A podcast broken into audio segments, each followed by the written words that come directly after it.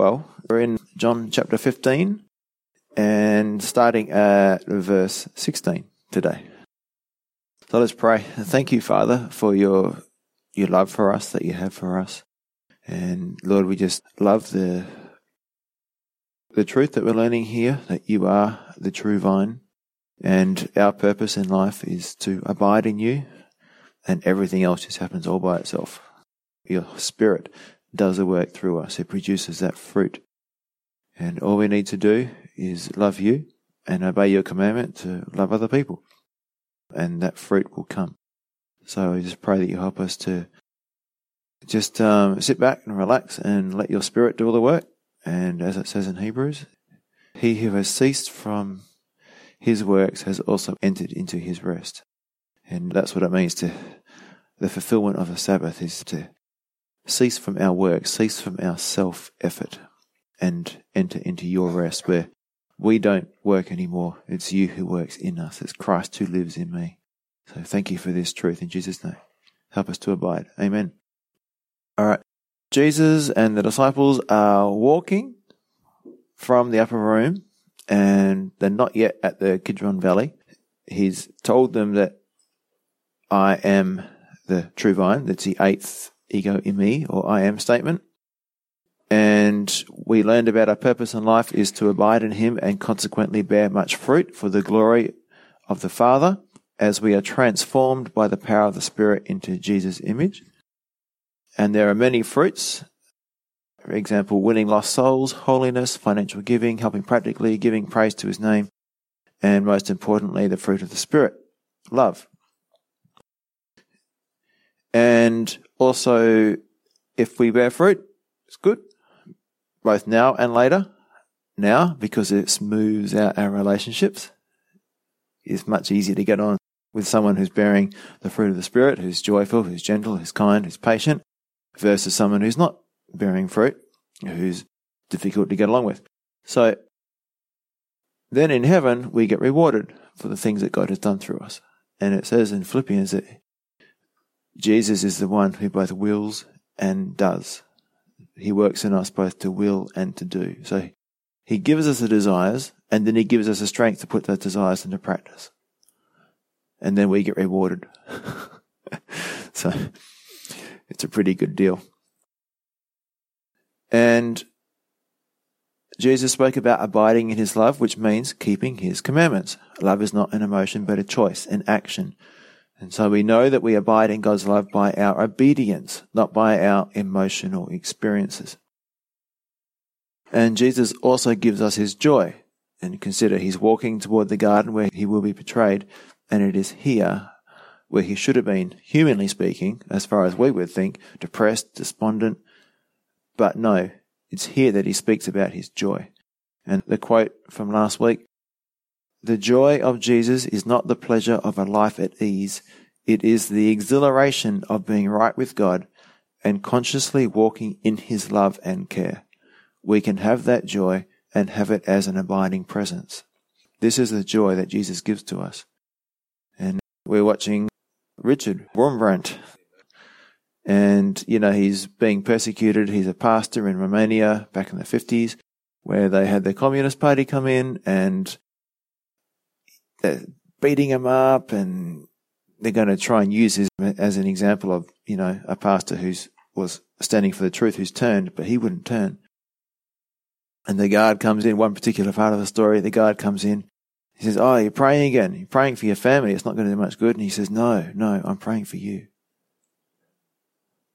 I'm praying that you can be saved. And I forgive you for beating me up. I forgive you for torturing me. I forgive you for doing those things to my family. And the guard was just amazed. So let's read from John 15, 16 to 27. And I just mentioned uh, Richard as an example of the joy that we can have even in difficult circumstances. Jesus had this joy as he was going to the cross. Richard had this joy in him and he had this spirit in him and he just wanted to forgive his captors, forgive his torturers. All right, let's read starting from verse 16 in John 15. It says, You did not choose me, but I chose you and appointed you that you should go and bear fruit, and that your fruit should remain, that whatever you ask the Father in my name, he may give you. These things I command you, that you love one another. If the world hates you, you know that it hated me before it hated you. If you were one of the world, the world would love its own. Yet because you are not of the world, but I chose you out of the world, therefore the world hates you. Remember the word that I said to you. A servant is not greater than his master. If they persecuted me, they will also persecute you. If they kept my word, they will keep yours also. But all these things they will do to you for my name's sake, because they do not know him who sent me. If I had not come and spoken to them, they would have no sin but now they have no excuse for their sin. He who hates me hates my Father also. If I had not done among them the works which no one else did, they would have no sin. But now they have seen and also hated both me and my Father. But this happened that the word might be fulfilled, which was written in their law. They hated me without a cause. But when the Helper comes, whom I shall send to you from the Father, the Spirit of truth, who proceeds from the Father, he will testify of me. And you will also bear witness, because you have been with me from the beginning. So, verse 16, the first part of it says, You did not choose me, but I chose you. So, this is divine election. Very straight out. God chose us. That's what it says. So, how does that fit with us choosing God? Jesus says in John 3:16, "Whosoever believes." Okay, it says there that we need to choose. Here it says that Jesus chooses us. Well, I've got a quote from Chuck Smith, and it, in a very short amount of time, it gives us a good perspective on this difficult area. So it says, "I chose you." This enters into the difficult area of divine election. You did not choose me, but I chose you. This is something I don't think any person really fully understands. How do the sovereignty of God and divine election line up with human responsibility? How are they reconciled? There are some people who think they understand this, but when they think they understand, it is usually because they've watered down one concept or the other.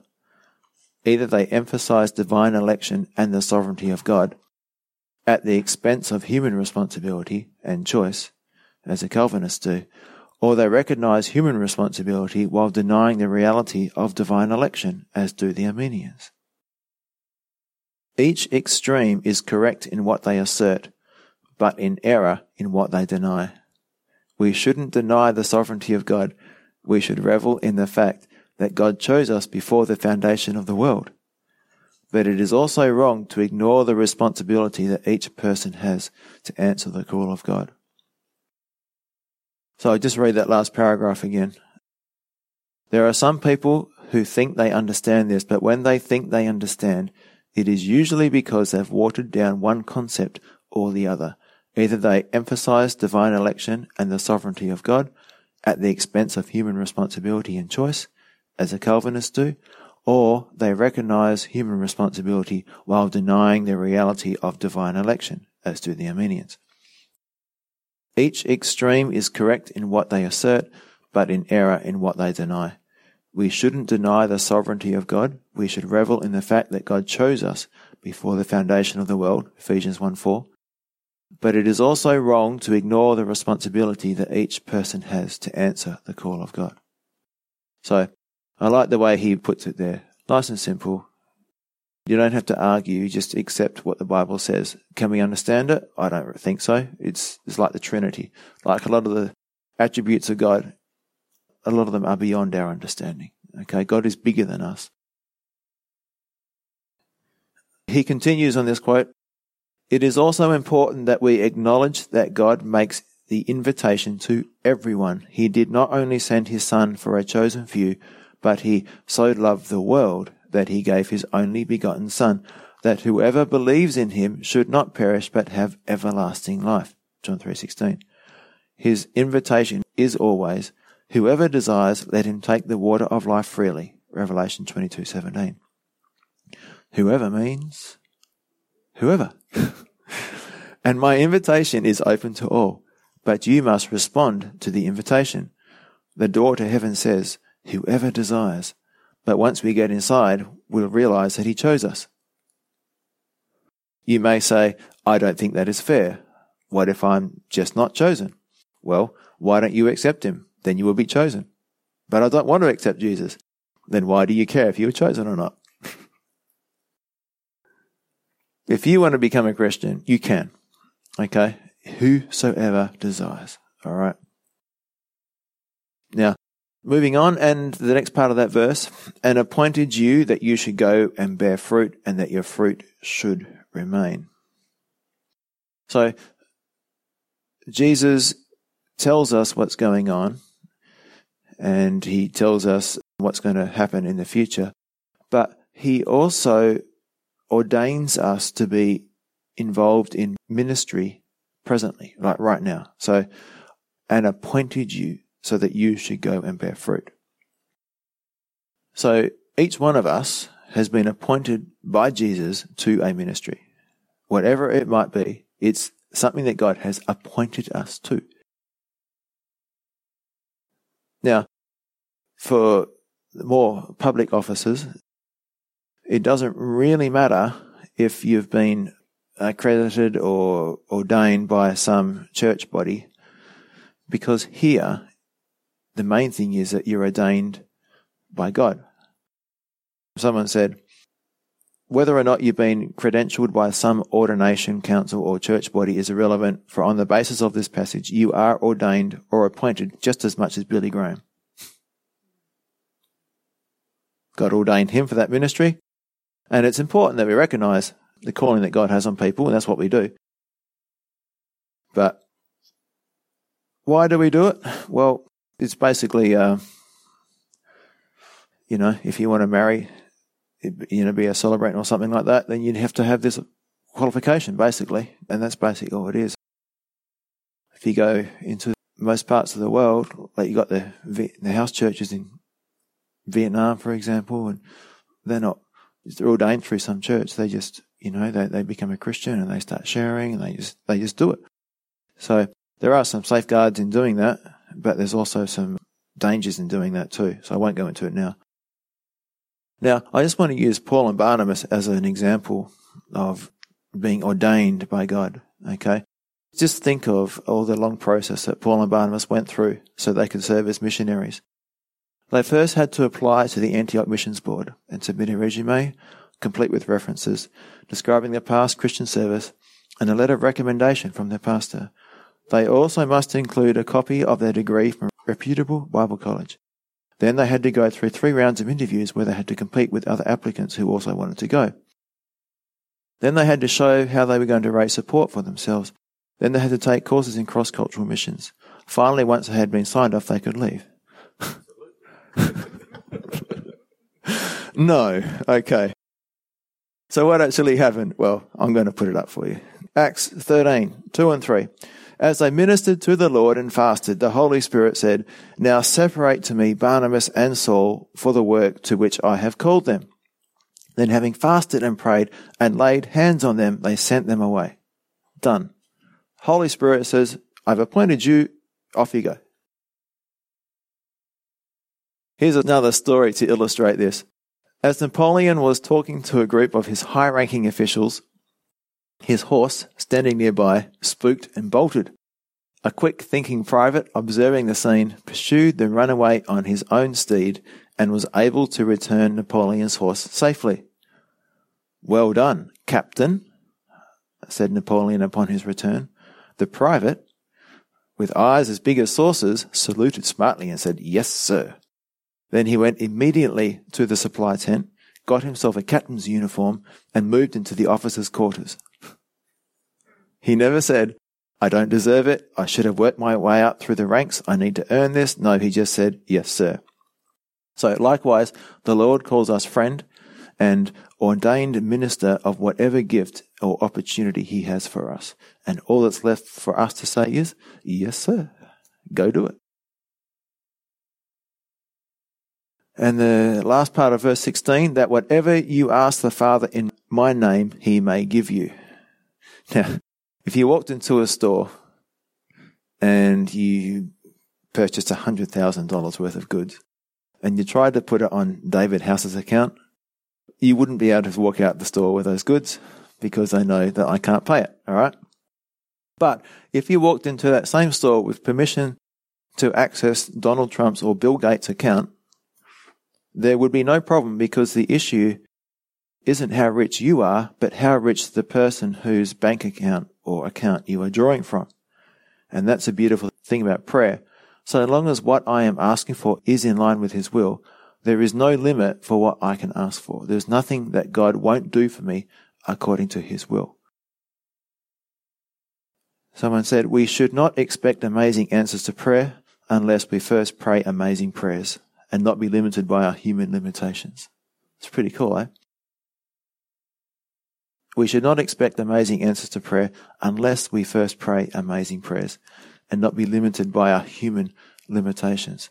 So whatever you ask the Father in my name, he may give you. So God wants us to ask and he wants to amaze us with his incredible power and generosity. Verse 17, these things I command you that you love one another. So you would think that if we loved one another, we'd be liked. Well, what does the next verse say? If the world hates you, you know that it hated me before I hated you.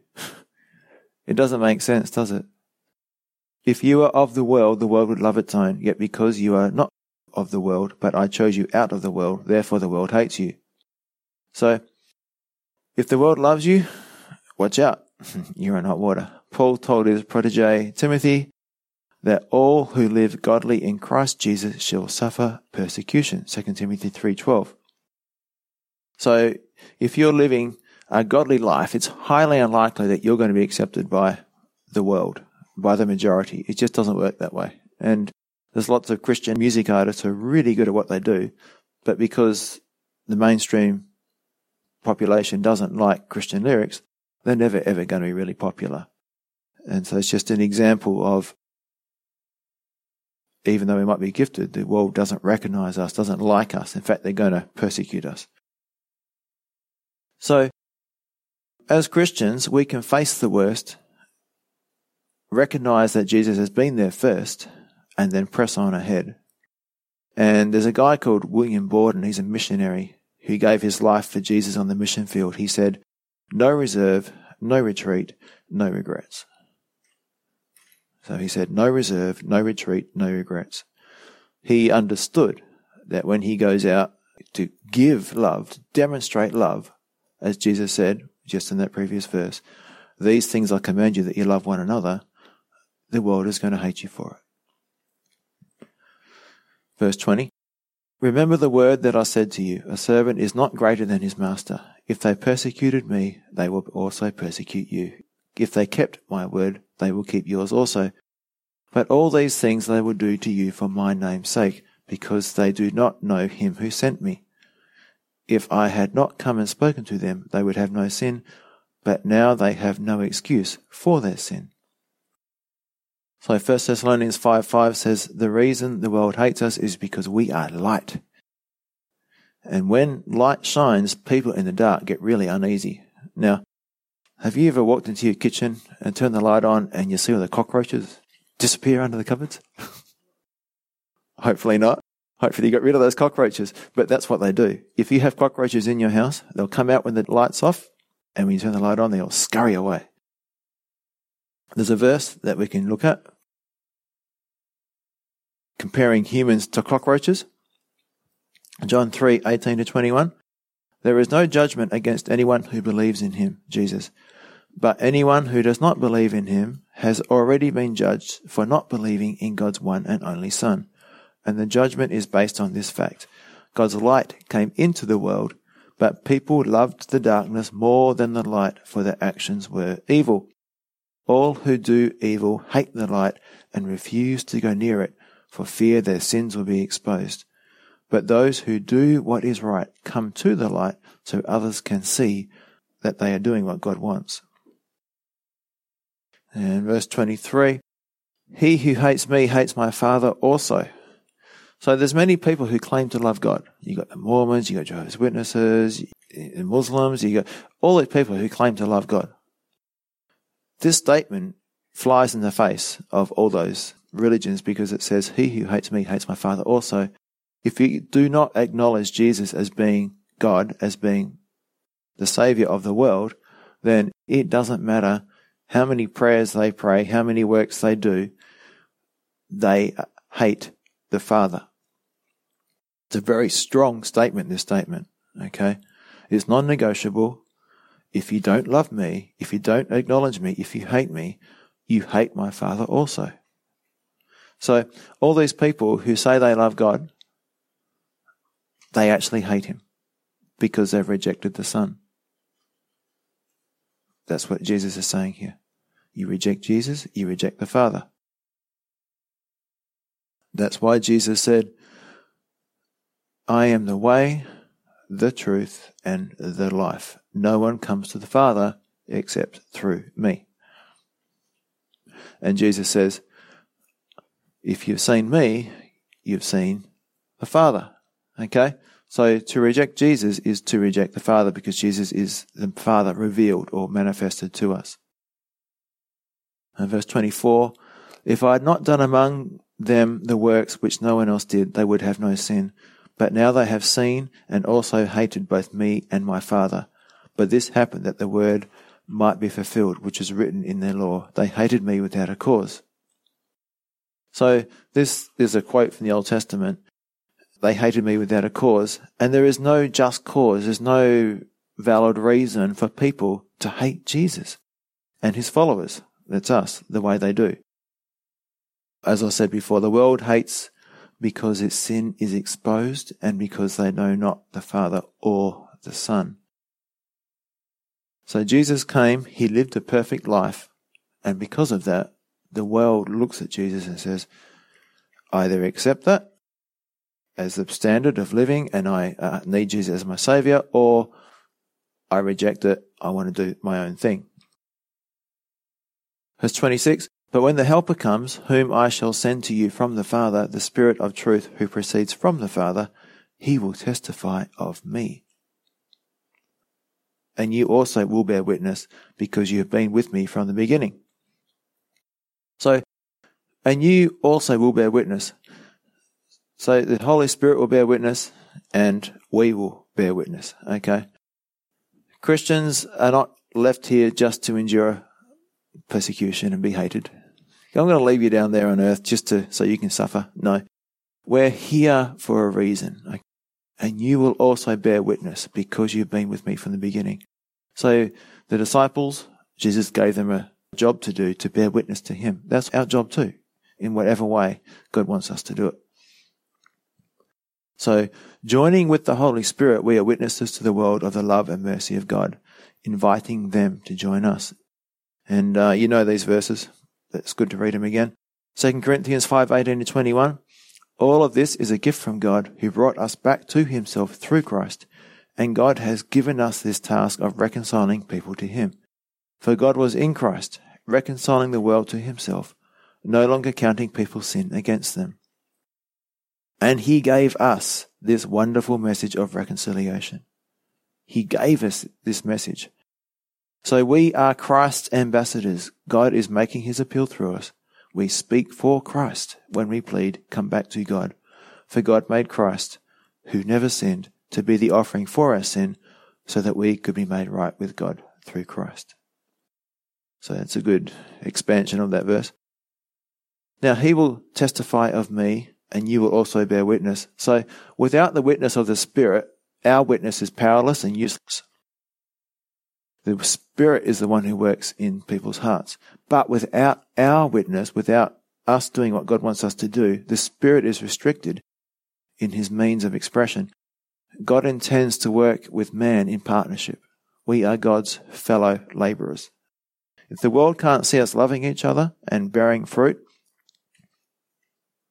how are they going to know about Jesus?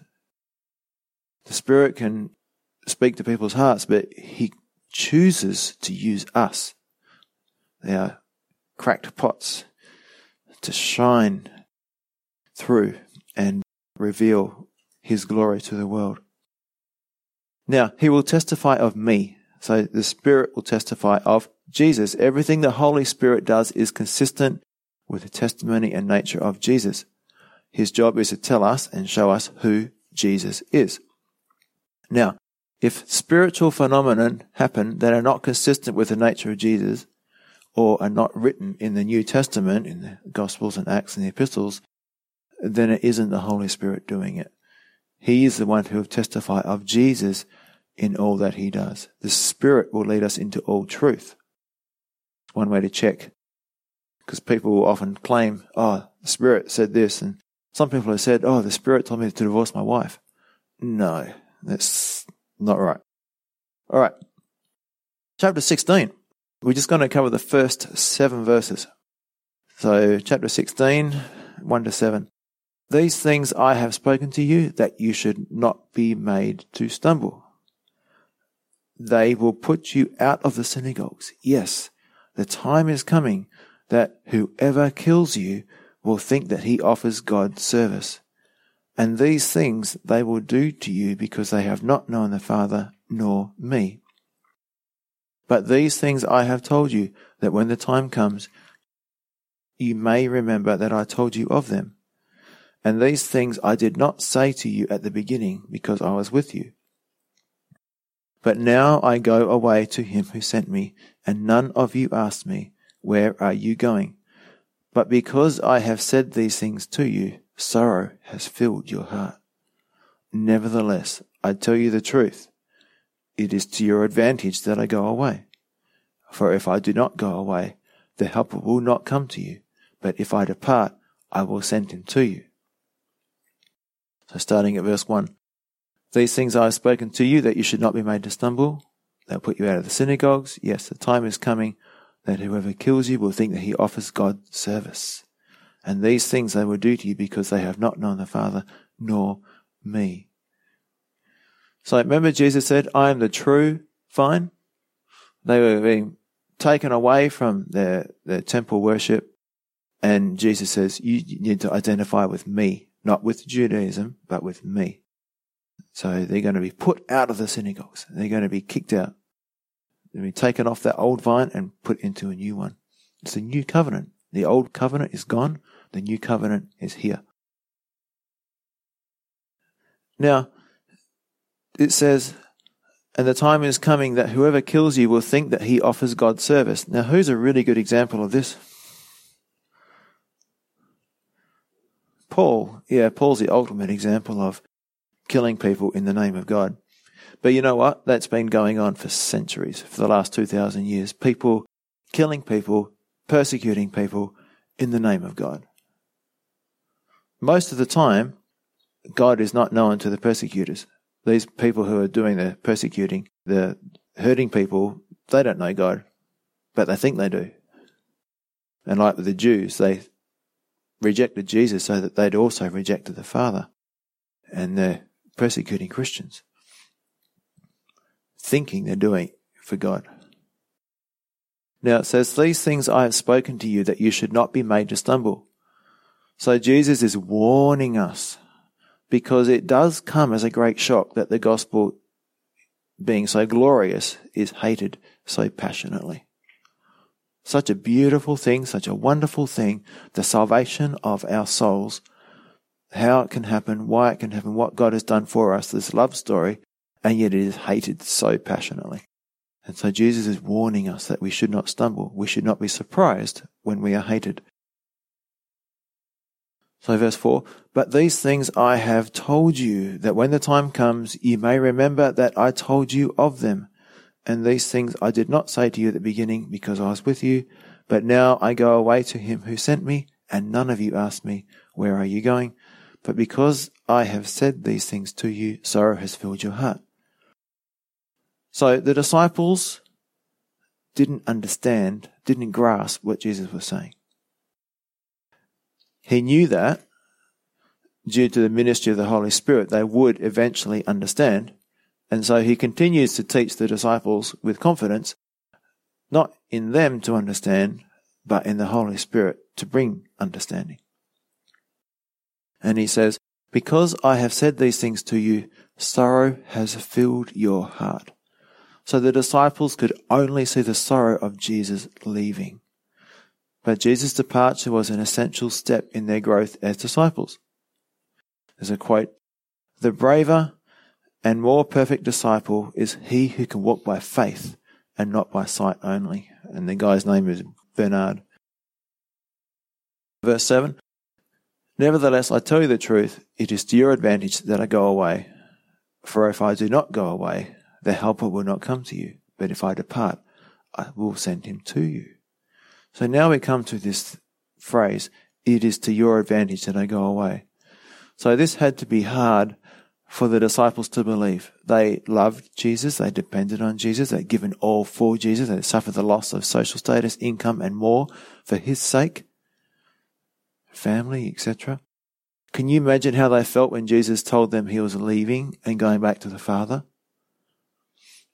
Now think about practically, right?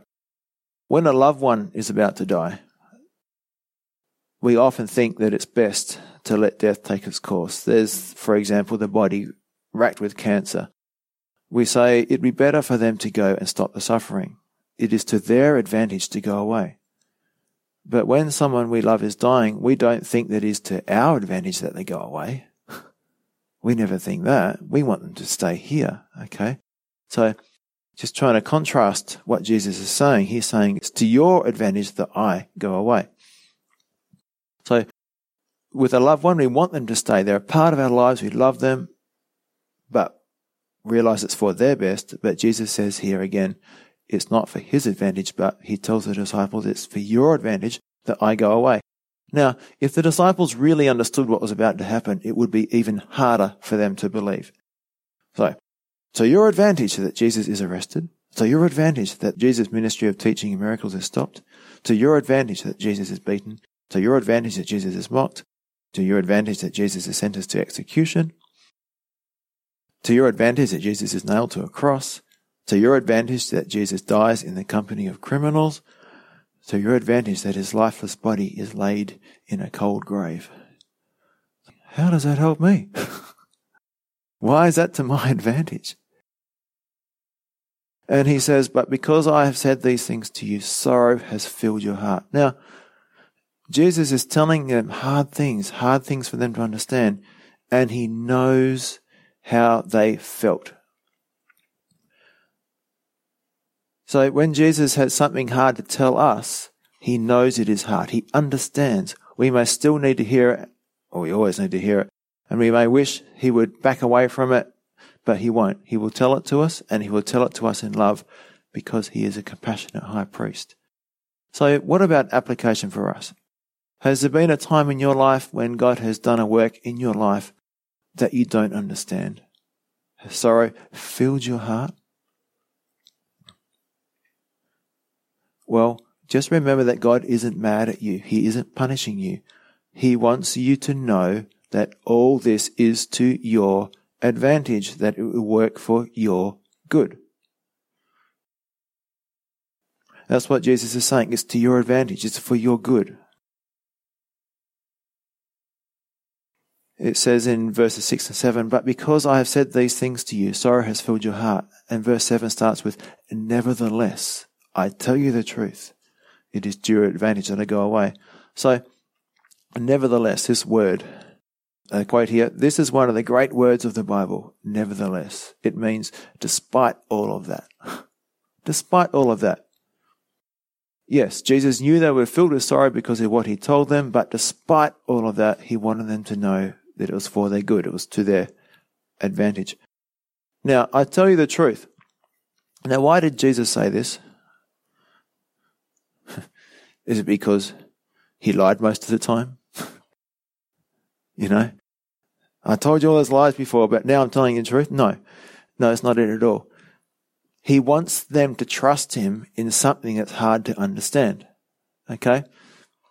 Jesus is saying, You need to trust me here. When he says, I tell you the truth, it's like him saying, Trust me. He wants them to make a concerted effort to trust him at this point. So it's our will. Trusting God, belief in Jesus is something that we have to choose to do, especially in those hard times. It's a very difficult choice.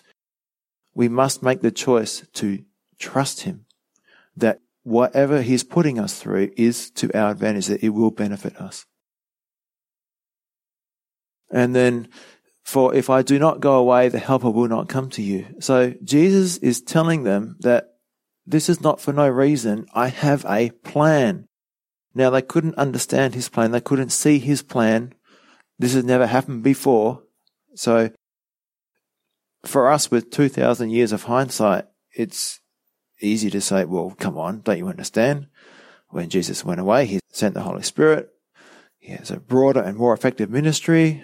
Come on, it's easy. But not before it happened. They couldn't see. They didn't have a clue what Jesus was talking about. But Jesus knew what he was talking about, and he knew how it was true that it was to their advantage. Now, why in their case was it to their advantage? Well, and for us too. Okay, it's not just for them, this is for us. What are the advantages? I keep saying it's for their advantage, for your good, but what are the good things? Well, Matthew 18:20, for where two or three are gathered together in my name, I am there in the midst of them. So, that's not true if Jesus is on earth and the Holy Spirit is not sent. Okay? Because he can only be at one place at one time.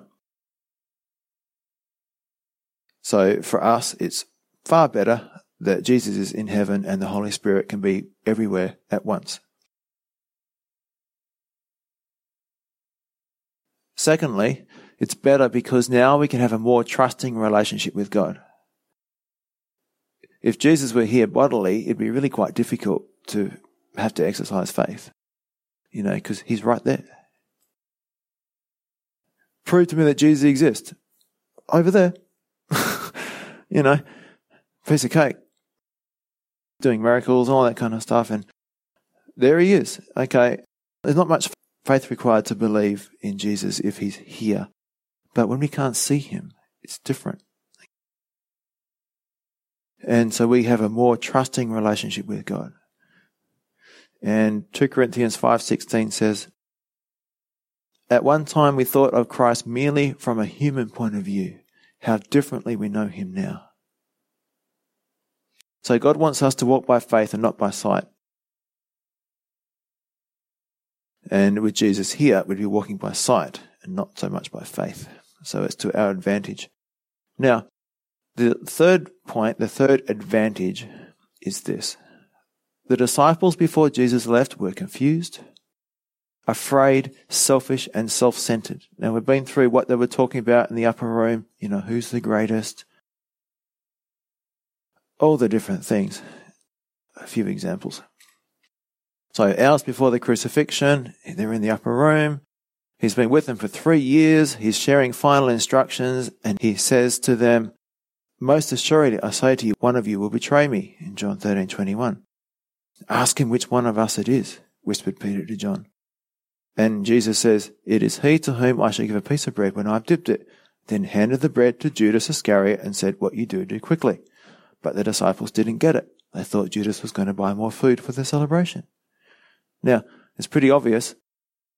This is the person who's going to betray me. Right here. Sitting next to me. Didn't get it. Why couldn't they see? Jesus says in verse round about 1337, I'm going away and you can't come with me for a while. And then Peter pipes up and says, What do you mean we can't come with you? I'm going to go wherever you go. I'm going to die if necessary to be with you. and Jesus says, Oh, Peter, before the rooster crows, you will have denied me three times. But let not your heart be troubled. In my Father's house are many mansions. I'm going to prepare a place for you. And then Thomas turns around and says, We don't know where you're going. You see the, the lack of understanding in the disciples? They hadn't Jesus just said, I'm going to my Father's house? And Jesus went on to say, If you had known me, you should have known my Father also. But then Philip says, Well, show us a Father then. It's like, wouldn't you be pulling your hair out at this stage? You know, this lack of understanding, this blindness. Jesus had just said, You're seeing the Father when you see me. And Philip still says, Well, show us the Father. And then he says, When the Spirit comes, he will abide with you and be with you forever. But Judas, not Iscariot, said, How are you going to manifest or reveal yourself to us and not to the world? He just told them, I'm going to put my spirit in you. I'm going to reveal myself to you through my spirit. And then he asked the question, well, how are you going to do it? It's like, so from a human point of view, if I were in Jesus' sandals and I didn't have God's patience and foresight, foreknowledge, I would have wondered if they would ever amount to anything in the kingdom of God. I mean, wouldn't you? They didn't have a clue. How could you be so silly? How can you be so blind? You know what? We're all like that at one stage. And it's only the Spirit that makes a difference. Now, think about this personal application. Maybe that's the way you feel about your wife or husband, your teenage daughter who's rebelling, your friend who's just not seeing. Maybe it's in that situation, but maybe it's us in that situation who are rebelling. But watch what Jesus does. He continues to teach them, confident in due time that the Spirit will put it all together. Now, let's look at them after Jesus left, after the Helper had come, after the Holy Spirit is in them. They are wise, surrendered, bold, and giving. So, was what Jesus said true? Was it to their advantage that he left and the Spirit came? Absolutely. So, bringing it back to us, God often puts us in situations that we don't understand, tells us that it is good for us, and says, Trust me. And that's our choice. Are we going to trust Him? He tells us, This is good for you, is what's best for you. I have a plan. So remember that at this point the disciples understood very little. They were confused and blind to what was going on around them. And the same is often true for us. God does not reveal everything to us. Sometimes He puts us in places we can't see anything. And He just says, it's okay. Trust me. I have a plan. It's going to work out good. It's to your advantage that you go through the circumstance or trial. This is all part of my plan to transform you from glory to glory into my image by the Spirit. So I've just got a couple of verses to finish on. 2 Corinthians 3.18 I'm going to read it from two versions. First, the New King James. But we all, with unveiled face, beholding as in a mirror the glory of the Lord, are being transformed into the same image from glory to glory, just as by the Spirit of the Lord. And the Amplified Version, and all of us, as with unveiled face, because we continued to behold in the Word of God, as in a mirror, the glory of the Lord, are constantly being transfigured into his very own image in ever increasing splendor and from one degree of glory to another. For this comes from the Lord who is the Spirit. Transfigured. Metamorphosis. That's that word there. Jesus was transfigured. He was metamorphosized. Okay. Like the caterpillar into butterfly. And I just want to finish with some of the most realistic, down to earth, and yet most encouraging verses in Scripture. Who knows where it says that we're going to be slaughtered like sheep, but it's good? Who knows where in the Bible where it says that we're going to be slaughtered like sheep, but it's all good? It's in the New Testament. I'm thinking of Romans chapter 8, so Romans chapter 8 verses 28 to 29 is on the screen. So it says, And we know that God causes everything to work together for the good of those who love God and are called according to his purpose for them. For God knew his people in advance and he chose them to become like his son. That's our purpose in life, to become like Jesus.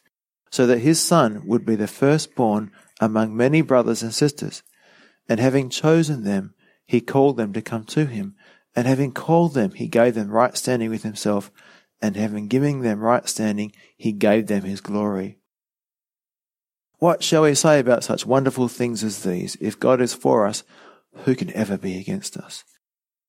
Since he did not spare even his own son, but gave him up for us all, won't he also give us everything else? Who dares accuse us whom God has chosen for his own? No one. God himself has given us right standing with himself. Who then will condemn us? No one.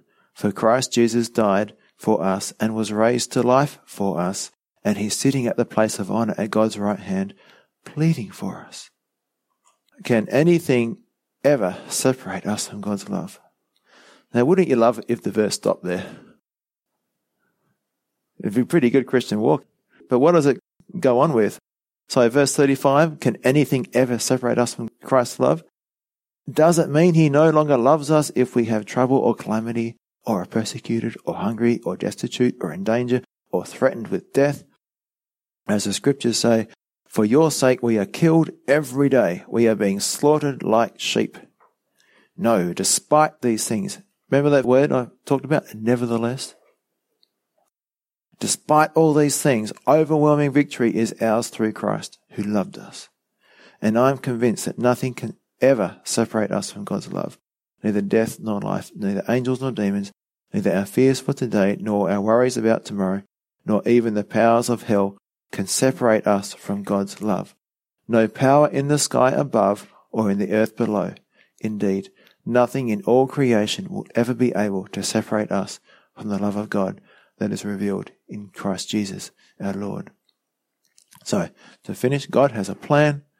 God wants us to trust Him even though we don't understand. And what are we trusting Him for? That it's going to work for our good. So, Father, help us to remember what you're doing for us, what you're doing in us, what you're doing through us, how you're changing us, how you're using us to be witnesses in this world, to shine and show people your glory so they can see Jesus in us. We are a living epistle. We are a letter, but not written in ink. We are a living letter. People look at us and they can see Jesus. Well, they should be able to see Jesus. And as we get more and more transformed and closer to you, then they can see you more and more clearly. So I pray that you help us to love each other deeply, to forgive each other, to have compassion on each other, to be patient with each other. And Lord, as you died to bring us into relationship with yourself, you also died to bring us into relationship with each other as brothers and sisters in Christ. So help us to remember that and that we grow best when we're together. And we go through these trials best when we're together as well, when the grace of God is demonstrated and shared amongst the brothers and sisters. So help us as we go through the hard times and we don't understand what's going on to trust you that you have a plan and that it's all going to work out for our good. We're going to be more like you. We're going to be made more beautiful. So just pray all these things in Jesus' name. Amen.